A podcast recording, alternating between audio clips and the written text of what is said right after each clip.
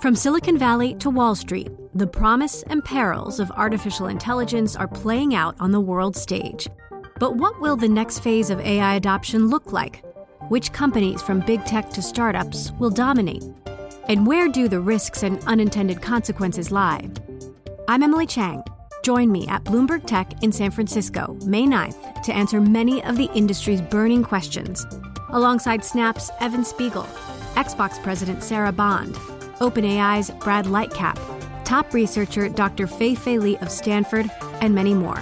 More details and just a few tickets left at Bloomberg.com/TechSF.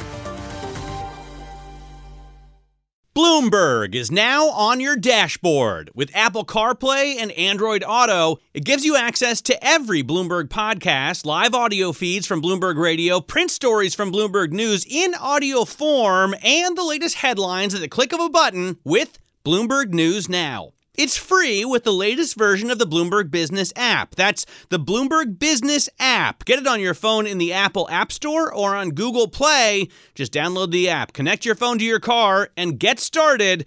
And it's all presented by our sponsor, Interactive Brokers. Welcome to the Bloomberg Markets Podcast. I'm Paul Sweeney, alongside my co-host, Matt Miller. Every business day, we bring you interviews from CEOs, market pros, and Bloomberg experts, along with essential market-moving news. Find the Bloomberg Markets Podcast on Apple Podcasts or wherever you listen to podcasts and at Bloomberg.com/podcast. Ben Emons joins us here in our Bloomberg Interactive Broker studio. He doesn't mail it in or phone it in. He's a principal senior portfolio manager and head of fixed income at NewEdge Wealth. Ben, lots of economic data today and really this week here. I don't know. I mean, this services data kind of took me by surprise here. Again, the ISM services data, and we talk about services, it's important. It's 70% of our economy. Came in at 50.6, so it's still above 50, still showing some expansion in the economy, but well below last month and well below the consensus of 52.5. That's kind of got the bonds here, yields coming in a little bit and stocks higher. What would you make of that services data? Yeah, Paul, I thought that the surprise there was that employment component, dropping below 50 pretty sharply. Yep. I think that's that triggered the rally in bonds, because it's a bit contradicting to what we saw yesterday with the PMI services data. Now, these surveys are a little different from each other, but nonetheless, in the employment component, that survey was up. And that was actually, I think, part of the reason why we saw better payroll data this morning. And so I guess this survey is indicating, some of the people in the supply management survey view that the economy is perhaps getting weaker or they're having less demand for labor. Either way, you're getting this whipsaw on the market this morning. Yield goes up to 4.10 on the 10-year on the payroll report and reversed back down to 3.96. So I think what it tells us is that this is a good economy. There will be some rate cuts coming in the future, but it is not like a recession economy either. So you're not seeing much lower yields, I think, from here. Yeah, so Ben, let's get into the rate cuts that you talked about, because we have the jobs data, we have ISM. You also get research from Wall Street firms, from banks. So when do you see these rate cuts possibly kicking in? So I think the March rate cut is probably too soon, and that's just because the way the Fed has communicated it so far. They've given us an idea that they are having projections out that probably gives them the confidence that they actually this year can lower rates compared to last year when they said resoundingly there's no case for rate cuts.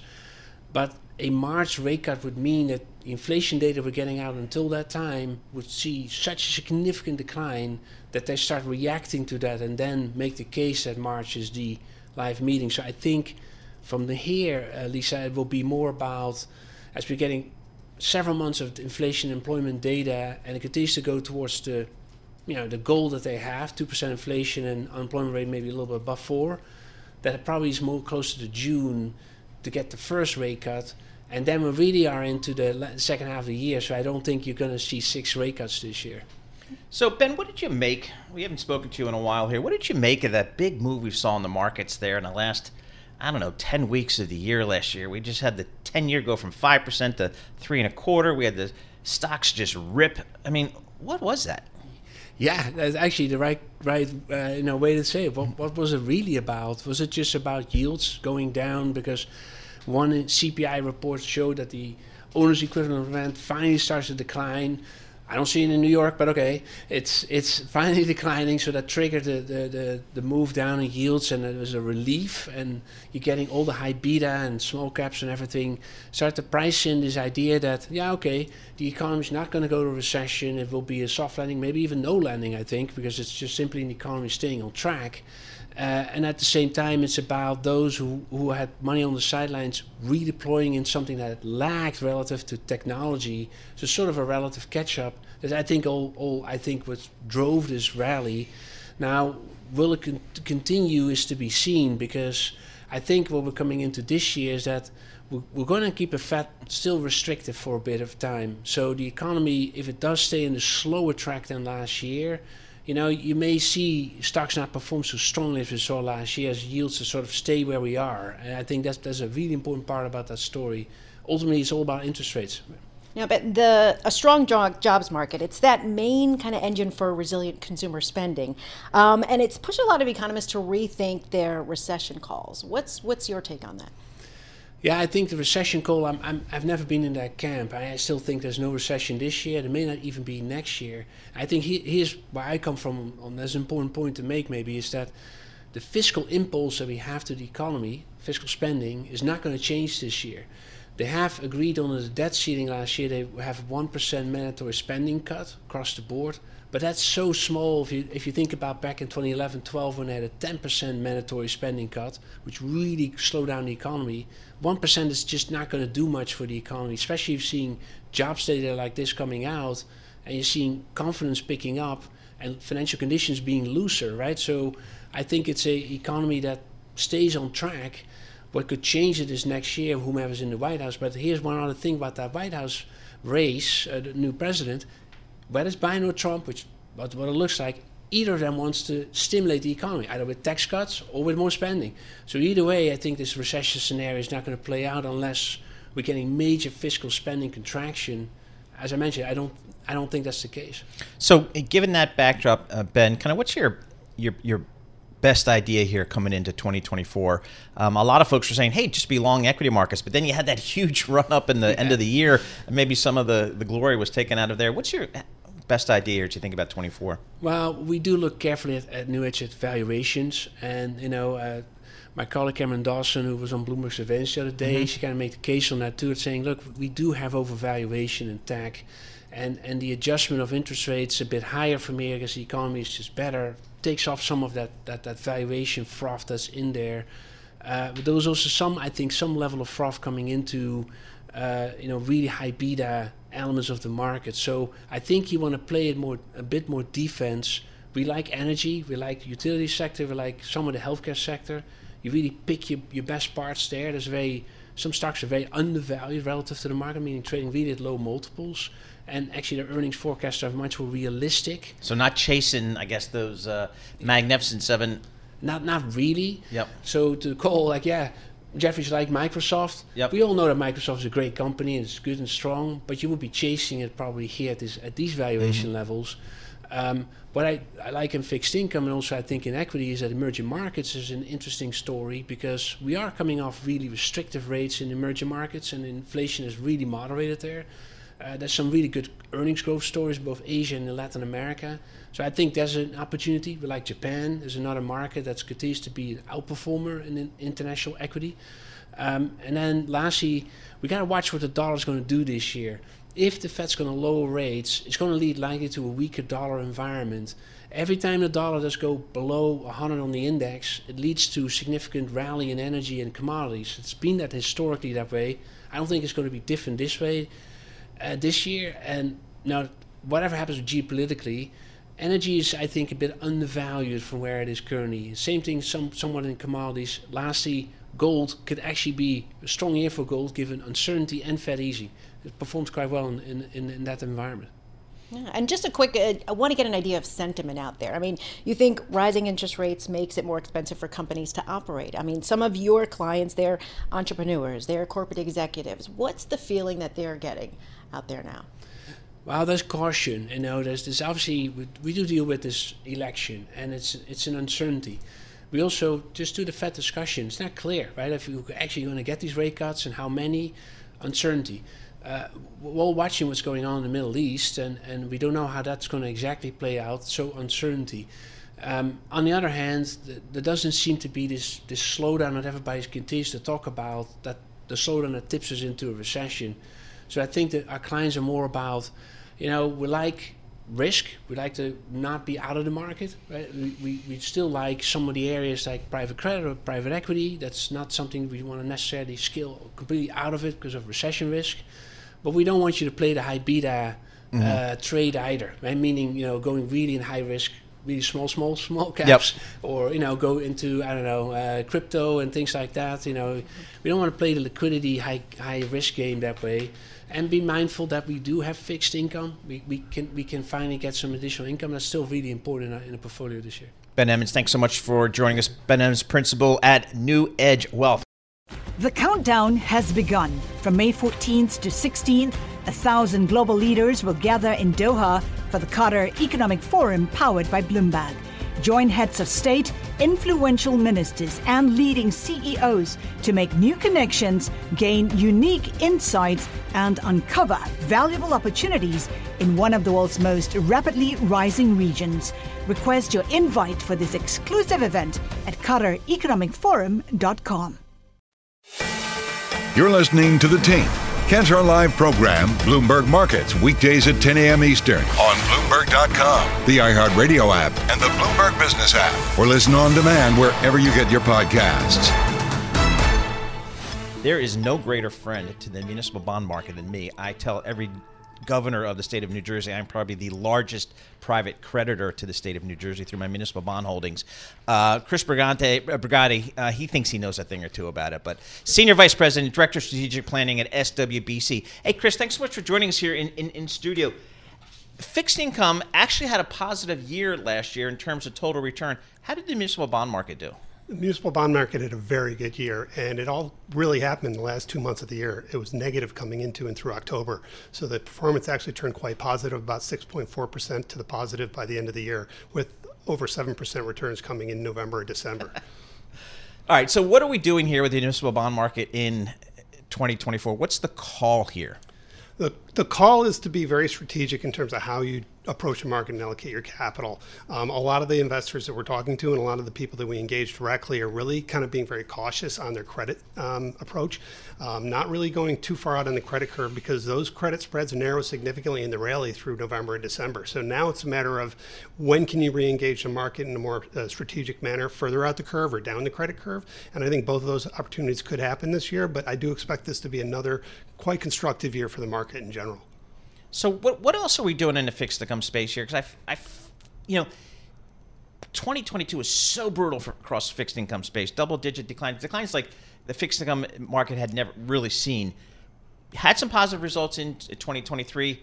Any reason for me to own bonds here in 2024? I think there still are. You look at the fact that we've got real good yields that we have not seen in well over a decade. So for a longer term perspective, you start looking at that. And, if you're going to be clipping coupons and be able to grab that 4% yield if rates remained unchanged, barring the expectation for lower rate environment, which would add additional performance to a bond, if you can lock in 4% or better type of yields in this market, you're really looking at strong performance.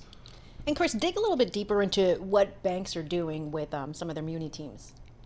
Did Citi they announced they're getting out of the municipal bond market? They did. They can't do that. They're Citigroup. It's amazing. They've made that announcement and backing out of the market. I mean, the market is becoming tougher and tougher. Spreads are narrower. It's becoming much more constrained. Regulators aren't helping. I'm not going to really kind of go down that path too deeply, but it's a challenging market for banks to make money in. And so the strategy and the way you approach it is how can you embed yourself deeper and better with clients to provide better service. And that's one of the goals that we're trying to produce at SWBC is how can we ingrain ourselves as a partner to those clients and really add value? What does SWBC stand for? Southwest Business Corp. Southwest. Where are you guys based? San Antonio, Texas is headquarters. Nice. Is that where you're from? No, I'm Northern New Jersey. You're in Northern New Jersey. Okay, yep. I'm a big fan of San Antonio. All right, so I don't know, where are we going to see a new issuance this year? I mean, am I going to see a bunch of new fixed income issuance, credit issuance? high yield municipal bonds. Am I going to see a bunch of issuance now that interest rates are coming down, do you think? I think so. I think the opportunity for issuance to rise is twofold. One, you look at what happened with the taxable municipal market last year, which was down about 30% in terms of issuance. So I expect that to rebound a little bit. Last year issuance came in around $380 billion, which was a few percentage points lower than the previous year in 22. I expect this year to be a little bit north of 400. And an average year is like 500-600? No, an average year of late has been somewhere in that mid to low fours. Mid to low fours. Yeah, okay. Yeah. So I expect to get more towards the average, and the opportunity for investors to engage that should be well stated. But the municipal bond, like I've been told in the past that municipal bond issuers, municipalities, they don't issue money when rates are low per se. They issue money when they need it.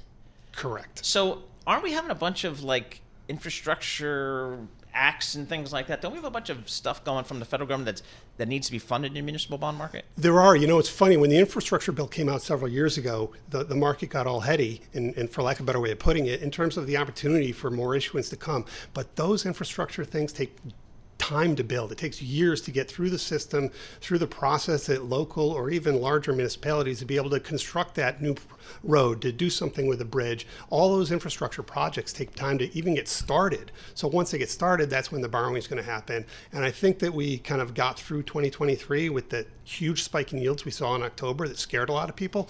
Now that it's kind of more normalized, I think that the issuers are going to come back into the market. And they, like you said, they're going to come in when they have to. And when they don't have to and rates are high, they stay as far away as they can. So now the opportunity is going to be there, and I think they're going to come in quite strongly. So who are buyers of municipal bonds these days? I'm talking like retail versus institutional. How does that split look today? And maybe how has that changed over the last decade or so? Yeah, you know, that's one of the most interesting things, and that's one of the things we're trying to be aware of at SWBC is the retail investor has historically been a strong participant in the municipal market. Their participation has shifted less away from the funds. ETFs have kind of picked up some of the fund bandwidth and fund opportunity, but the small accounts that are managed by portfolio managers, so they're professionally managed, but it's an SMA. Those types of accounts are really where most of the opportunity is, and that has grown by more than double in the past several years. So those investors are really participating strongly and reaping the benefits. Tax-free yield, what's not to like? Yeah, exactly. And so what's the credit quality in the municipal space? I'm actually surprised. I mean, there's always the Puerto Rico issue or something out of Illinois or something like that. But other than some of those weird situations, I haven't heard of any cracks of note in the municipal bond market really for years. It's been several years. You know, you look at the fact that the federal government allowed for some of the infrastructure bill, some of the opportunity for federal aid during the pandemic and COVID. So a lot of issuers have built up a reserve of funds as a result of that. So their credits are actually quite high, higher than they possibly would otherwise be. But generally, the municipal market is really, really solid footing. I mean, most of the investment and opportunity takes place in the triple B and higher investment grade. That's where the vast majority of issuance is. And the default rate on those is less than 1%. So the only time you hear about something like that is sketchier credits in odd different markets. Healthcare is notoriously a challenge, some of the housing market as well, and then you get the odd issuers, and the Puerto Rico story always rears its head every once in a while. And then there's the mall across the river there. Exactly. What's going on with that? What's it, the Dream Mall? I think that's the name of it, yeah. Yeah. So I mean, that is fascinating to me. I remember when that issue came to market, I said, I know nothing about the Dream Mall. I know nothing about the municipal bond market, but I wouldn't go near that bond issuance. I mean, I couldn't see how that thing would actually be successful, much less pay me back my principal. Have you been there? No, that's still the point. That's the point. Me neither. I know. You know, it's in a tough location for New Yorkers, especially. It's not an easier fun to go over the bridge and then travel through there. And, you know, my kids have been there to go on some of the rides and do some of those things, and they enjoy it. But I haven't stepped foot in it myself either. And it's a tough credit, that's for sure. All right. What are some of the sectors that you think are going to be interesting in 2024?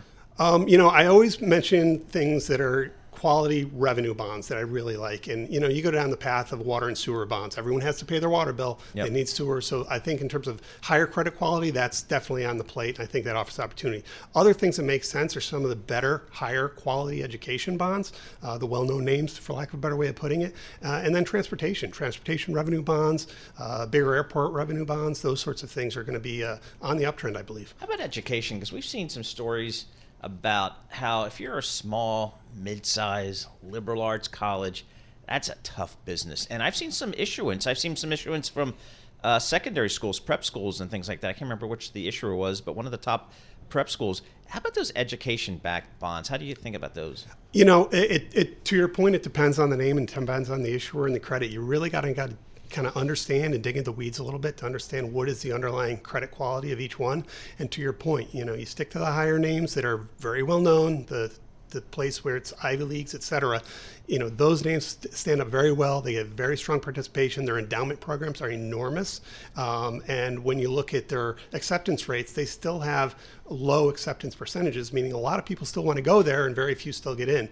You look down the curve and you start looking at some of the less well-known issuers, the liberal arts colleges that you mentioned, they're having a tougher time attracting and retaining people. And I think COVID was not helpful for that construct. They definitely suffered in terms of people wanting to go to college and or how they engage colleges directly. So just real quick on Puerto Rico, are they out of the woods yet? I can't remember kind of where we are there. It's been so drawn out. Yeah, they're not quite out of the woods yet. That story seems to be the story that never ends. So they're in challenging times. There's constant discussions over, you know, what's going to happen with the debt service and who's going to be paying it and who's responsible and then what is the restructuring going to look like, and you know, that's getting into the weeds of it. Very challenging. Yeah, stuff. Luckily, we have the Joe Mysack, who covers the municipal bond market for like a gajillion years at Bloomberg News, and he keeps us up to date on what's happening there. So we appreciate that. Chris Brigati, thanks for joining us. Chris Brigati is the Senior Vice President, Director of Strategic Planning at SWBC, based in San Antonio. You're listening to The Tape. Catch our live program, Bloomberg Markets, weekdays at 10 a.m. Eastern on Bloomberg Radio, the TuneIn app, Bloomberg.com, and the Bloomberg Business app. You can also listen live on Amazon Alexa from our flagship New York station. Just say, Alexa, play Bloomberg 1130. All right, the two things from 2021 from a stock market perspective for me that were just came out of nowhere. One was AI, okay, of course. And the other one was this weight loss stuff, the GLP-1 stuff. Now, Ozempic, Wegovy. I mean, you're a workout maven, so this is a non-issue for you. But for a lot of people, it's huge. I could see how this could just be massive, particularly if they get into a pill format. My question is always, who pays for it?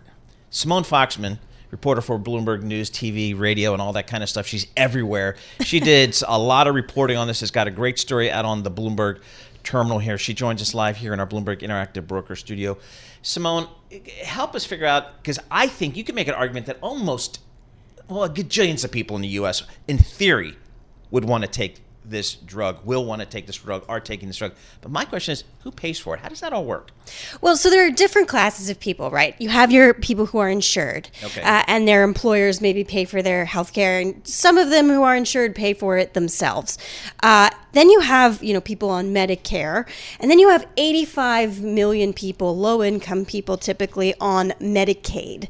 And this is the area that we really dive into, okay, as well as some of those insured people, because a lot of this burden is going to fall on states. States spend, on average, over a quarter of their overall state budget on healthcare costs. Yeah. And those, you know, for many states, including New York, are skyrocketing. And it turns out, you know, this is going to be a larger and larger part of their budget as they try and pay for Medicaid costs, which is part of is a responsibility they have. They contribute to that, as well as their own state employees. Now, right now, most insurers, this is private, public, etc., pay for GLP-1s for people with type 2 diabetes. Mm-hmm. But the whole idea that we have been hearing from Wall Street is people who just are seeking this for weight loss, who are overweight, they're the ones that are ultimately going to be seeking this, and that's why this is such a massive market. Yeah, the cosmetic weight loss. Yes, I mean, exactly. Eli Lilly, they came out yesterday and they warned about people doing it for this. But it's not just cosmetic weight loss. It should be very, you know, noted that this has all these variety of health benefits. The 20% reduction that Novo Nordisk showed among patients who had a heart condition or some history of heart disease, as well as obesity. You know, that's an enormous savings potentially for insurers, including public insurers, but at a cost of $1,000 a month for these drugs. That's the number that jumped out at me from your reporting, $1,000 a month. And, you know, a lot of these, you know, government officials saying that's going to, we don't have that money. And the first government officials that we're really starting to hear from are the ones who control the state health plans. Again, not every state health plan covers this for weight loss. They almost all do for, subject to restrictions, for type 2 diabetes. But the ones who do, including North Carolina and Connecticut, have both flagged that this is a real rising cost. And in North Carolina, this was the subject of a very heated meeting over whether or not they should continue covering these drugs for weight loss at all. And ultimately, they decided anyone who was on it up till January 1st can stay on it for that reason. But people who are just seeking these for weight loss beyond this, specifically Wegovy, Saxenda. You got some crazy numbers in here, just in terms of the Medicaid's growing GLP-1 bill. Here are the numbers. In 2020, $3.3 billion. In 2021, $5 billion, and in 2022, $7.9 billion. So that's just Medicaid. And we have some limited data for 2023. I can tell you already the number is bigger. Wow. But here's the thing. You have to be on this drug forever. I mean, this is not a one-time thing, a couple months. No, you have to continue to be on this, correct? Yeah. And the thing is, you know, some of these costs, the cost that you just mentioned, Paul, a lot of these are driven by type 2 diabetes patients. Okay. In fact, I was going through these numbers. The biggest driver of that increase that you talk about between 2020 and 2022 is for a drug called Trulicity. This is a GLP-1 that has been out there, may cause some weight loss, but it's not the Ozempic, it's not the Wegovy, it's not the one with all this name recognition really for weight loss. So there's still a long way to go if we just are to cover all the type 2 diabetes patients. And we calculated in our analysis that bill, if all the type 2 diabetes patients that actually deserve this, according to the research we're covered, that would be $41 billion for Medicaid alone. We can't even take in state health plans there. I mean, I'm not sure how to do the math, or I'm sure it's being done within the healthcare industry, but if more people are on these GLP-1 drugs, okay, that's an incremental cost, and can the system bear that? But you offset that by presumably some of the issues they won't have to deal with, obesity, diabetes, things like that. And that goes down to, I've even seen medical device company stocks sell off because there'll be less knee replacements, hip replacements, all that kind of thing. I'm not sure how to quantify that benefit versus what I know is the upfront cost. This is an incredibly problematic analysis. We know that obesity itself is very expensive. Diabetes is $327 billion in medical costs a year. That's one out of every $4 spent.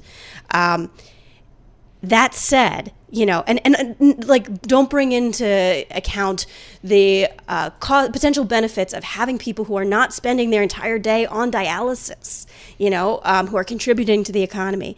That said, some of the early indications are, and the CBO has kind of done a little bit of thinking about this, is the cost is still too high, And the supply is kind of being limited at this time. So what do you do? I mean, do you ration it out? What do you do at this point? Yeah, the supply being limited means that the likes of Novo Nordisk have limited who these drugs go to first, essentially. And they're going to the diabetic patients first because it's more meaningful for them on an aggregate basis immediately. But, they're ramping up supply.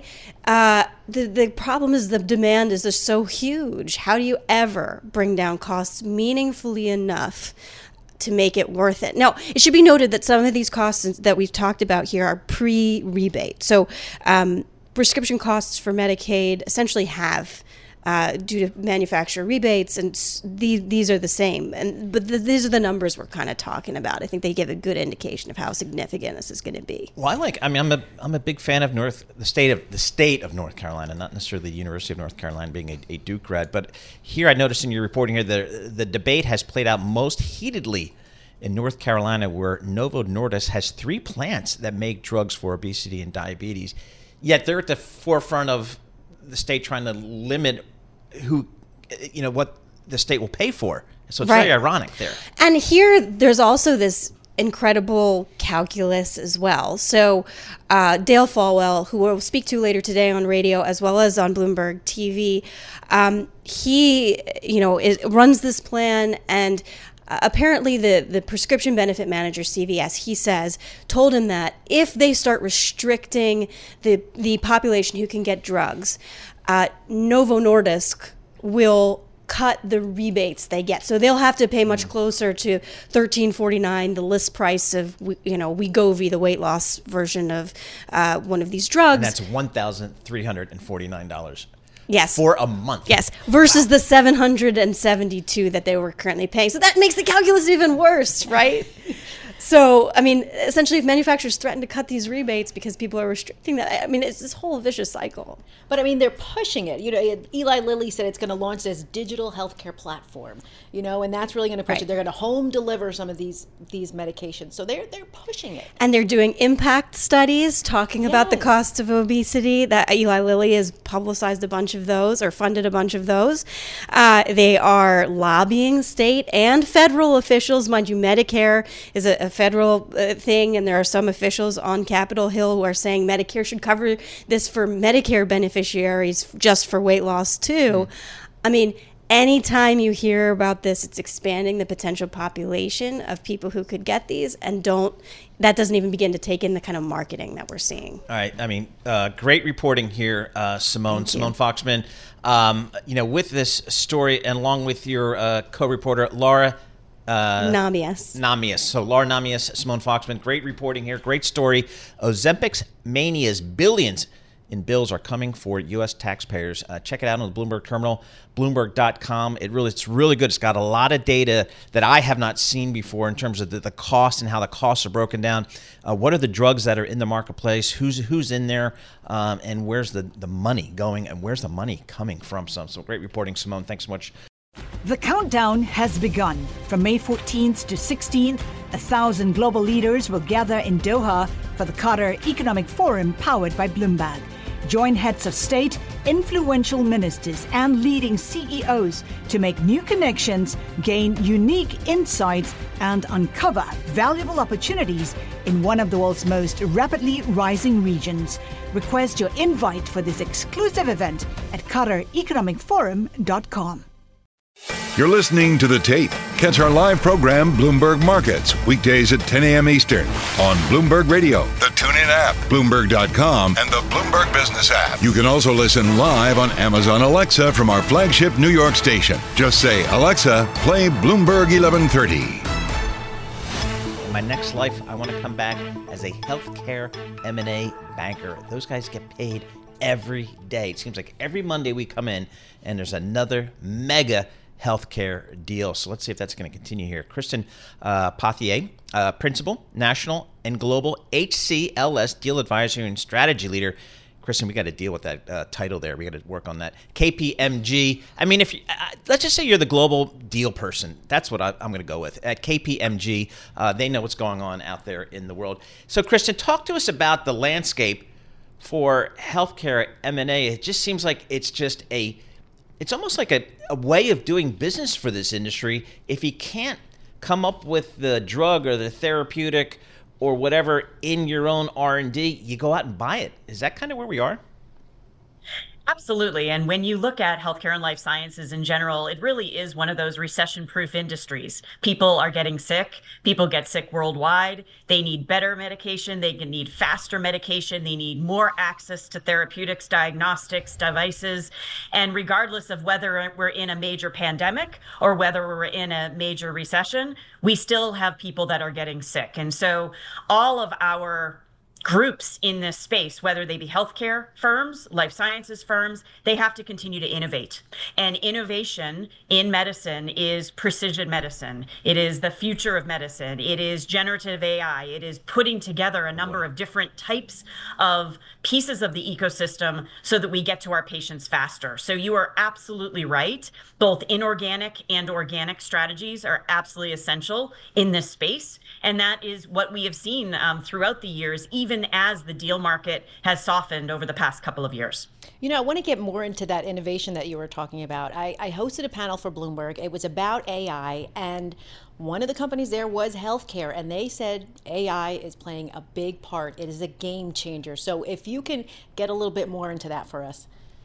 Absolutely. And it's a game changer across all of the different subsectors of healthcare and life sciences.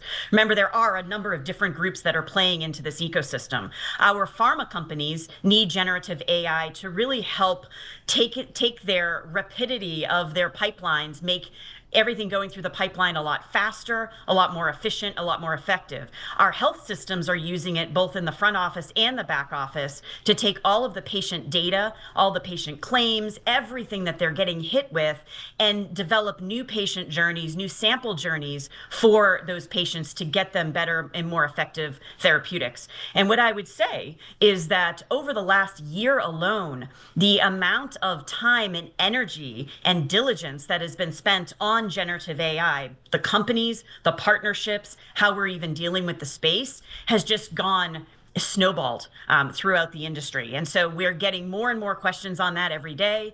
I would say that the amount of deal making, actual M&A in generative AI is less so than the partnerships and all of the questions around generative AI. But in 2024, we expect that to increase.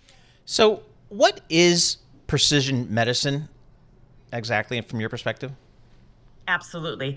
Precision medicine is the best therapeutic or care for the best patient at the best time. And so when you think about that and you think about what I just said, it isn't a buzzword. It's the future of medicine. We want to be able to take one patient, look at that patient, and provide them the most effective and efficient care. And so that's what we see. And when we take that precision medicine out to precision healthcare, it adds in the entire ecosystem, whether it be the diagnostics that surround those therapeutics, whether it be the patient services, and whether it be in a domestic market or a worldwide market. Now, talk to me about hospitals. They're facing these big financial pressures. You have workers, there's a shortage of workers. How is this going to change the industry moving into 2024? Absolutely. Both generative AI and precision health happen to really help what you just mentioned. When you think about how many workers we have to put in the workforce, when you think about how many therapeutics that we need to save people's lives, if we can get more precise diagnostics, more precise services to our patients in a quicker amount of time in those health systems, that allows us to take our workforce and refine our workforce to only who we need. It also allows us to upskill our workforce, maybe with bringing in people that could be upskilled faster through generative AI approaches, and then allow us to manipulate and change our workforce to better suit the needs of what we need in the future. All right. So from a deal perspective, Kristen, what sectors do you think are going to be most in play over the next 12 months? When you look across healthcare and life sciences and you look at the lows of 2023 and you look at what's recovering quicker, each one of the subsectors in life sciences continues to be very exciting and for different reasons. Within biopharma, the innovation around cell and gene therapy, within a lot of our other biologics, within companion therapeutics, is continuing to move us through the pipeline and look at deals that are continuing to change the portfolio of each one of our pharmaceutical companies. When you look at diagnostics, we had a little bit of a lull last year, of course, as our diagnostics companies went into the new normal post-COVID, but now they are looking for interesting point of care, interesting innovations within diagnostics to help pharmaceutical companies and to help services in better ways. Devices are always going to be one of those areas where we keep on looking to say, is this the year? Device companies had a harder time during COVID, of course, as elective procedures really tanked. All those elective procedures, hips, knees, et cetera, all have come up again. And now as our health systems continue to promote those elective procedures, continue to bring them in, our device companies are looking very carefully at new innovative ways that they can bring new devices to the fold and emerge as the victors in that particular area.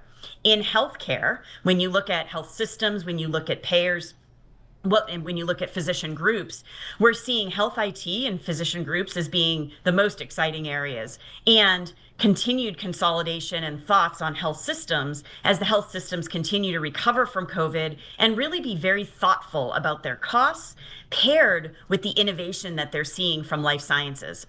Life sciences and healthcare are inexorably linked sectors. And so as we look at this overall, we're continuing to see the dynamics between innovation between those two teams. Kristen, thanks so much for joining us. Really fascinating stuff there. Kristen Pothier, Principal, National and Global HCLS Deal Advisory and Strategy Leader for KPMG. You're listening to The Tape. Catch our live program, Bloomberg Markets, weekdays at 10 a.m. Eastern on Bloomberg Radio, the TuneIn app, Bloomberg.com, and the Bloomberg Business app. You can also listen live on Amazon Alexa from our flagship New York station. Just say, Alexa, play Bloomberg 1130. Let's talk about this jobs market again. It is resilient. It is robust. I don't know what it doesn't matter. It just seems like you can't crack this labor market. There continues to be some pretty solid demand. Julia Pollack joins us. She's a chief economist at ZipRecruiter. So, Julia, we got some better than I think expected jobs data today in terms of the number of jobs and then also the wages. What are you seeing out there at ZipRecruiter when you look out there at the labor market? It was a mixed jobs report, but yes, zooming out, 2023 was a remarkable year in the labor market. We not just dodged a recession, we completely avoided recession in the labor market, even though it did slow substantially. And not only that, it was actually one of the best years on record when it comes to the unemployment rate, the average unemployment rate. It ties for fifth place with 1968. Wow! So pretty strong year overall. And talk about some of the trends that are going on. We used to talk about that trend of job switching. Is that still safe, or is it best to just stay in place? So the data that came out earlier in the week, the JOLTS data, showed a pretty substantial decline in job switching. So the quits rate fell to the lowest rate since early 2018. And that suggests that the Great Resignation is completely over. And the hires rate also plunged to the lowest level since 2014. And so the reason that overall employment levels are going up is not because of aggressive hiring, it's more because of very slow turnover and churn. And what we're seeing at ZipRecruiter is a continued gradual orderly cooling in the labor market that's likely to persist until the Fed takes its foot off the brake pedal and allows the economy to invest and boom again. So, Julia, what is, I guess, employee hoarding? Is it a thing? Is it real? So if you look at layoffs and firings, they have been about 20% lower this year than was normal between 2016 and 2019. Okay? So we're seeing historically unusually low firing and layoffs at a time when there are many industries where activity has taken a huge knock from high interest rates. If you look at the construction sector, it's actually up over 400,000 jobs since before the pandemic. Industries like banking, where I think if you look at a lot of the numbers, it hasn't been so great, right? Lots and lots of bank deposits have left that system, like $870 billion. Bank stocks have fallen pretty substantially and underperformed the S&P 500 by the largest amount ever.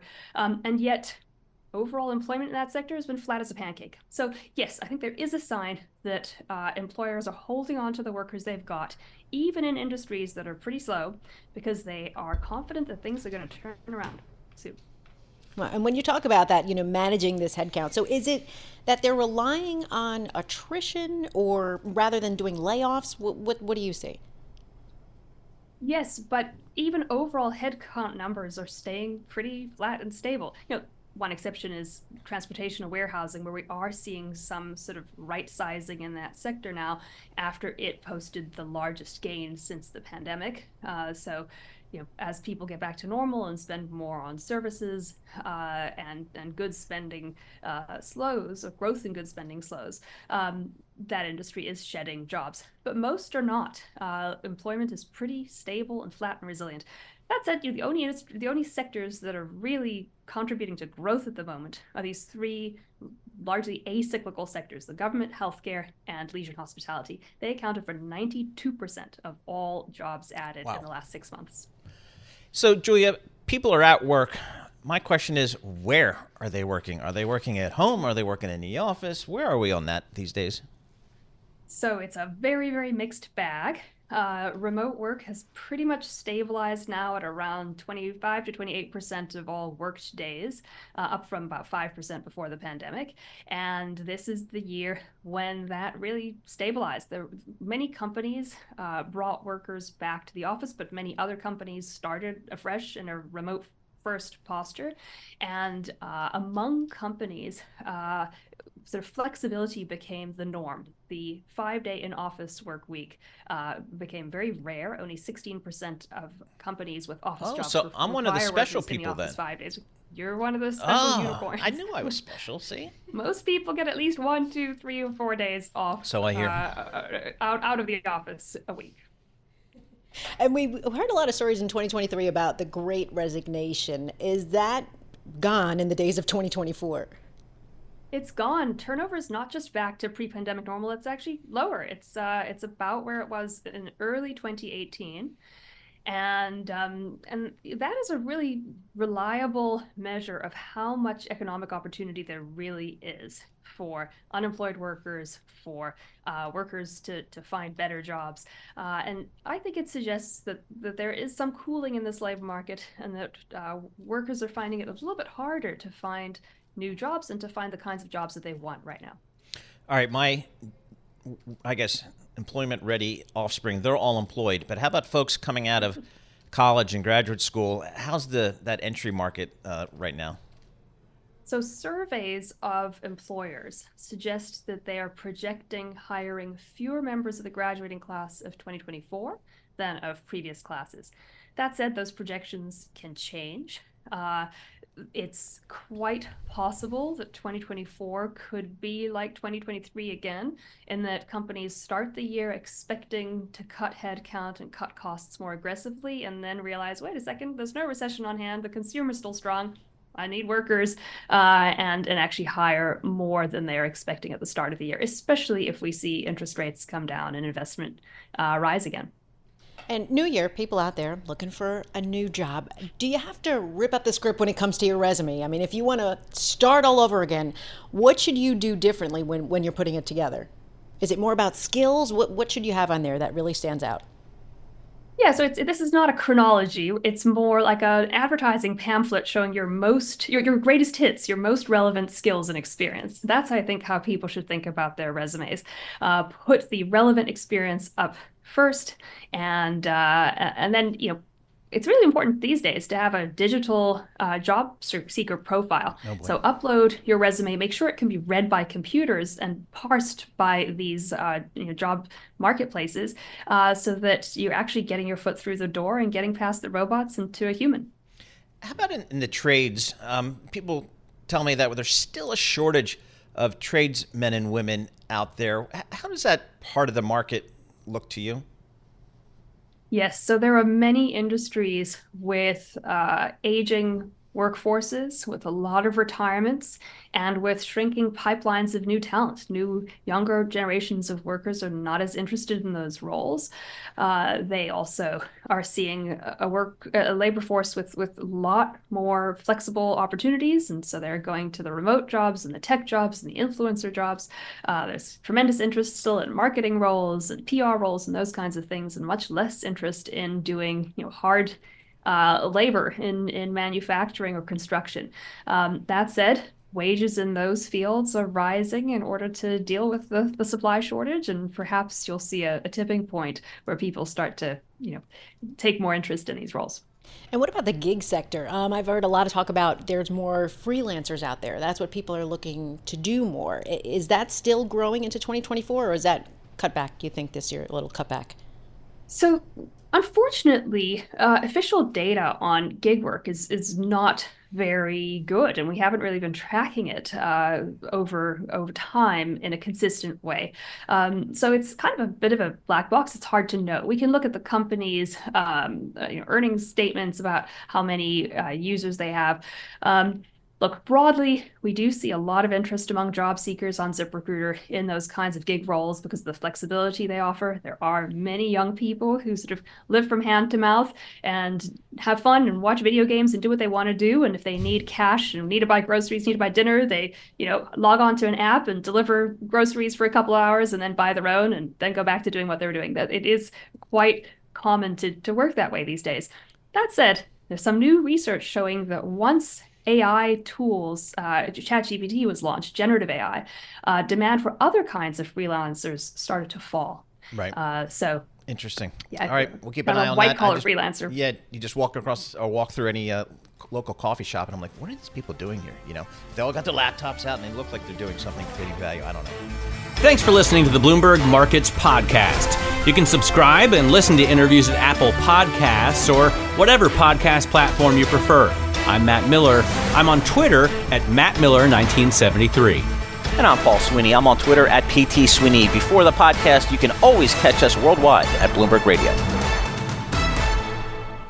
The countdown has begun. This May, 1,000 global leaders will gather in Doha for the Qatar Economic Forum powered by Bloomberg, held in conjunction with our official partners, the Qatar Ministry of Commerce and Industry and Media City Qatar, and premier sponsor QNB. Join heads of state, influential ministers, and leading CEOs to make new connections and gain unique insights. Learn more at QatarEconomicForum.com.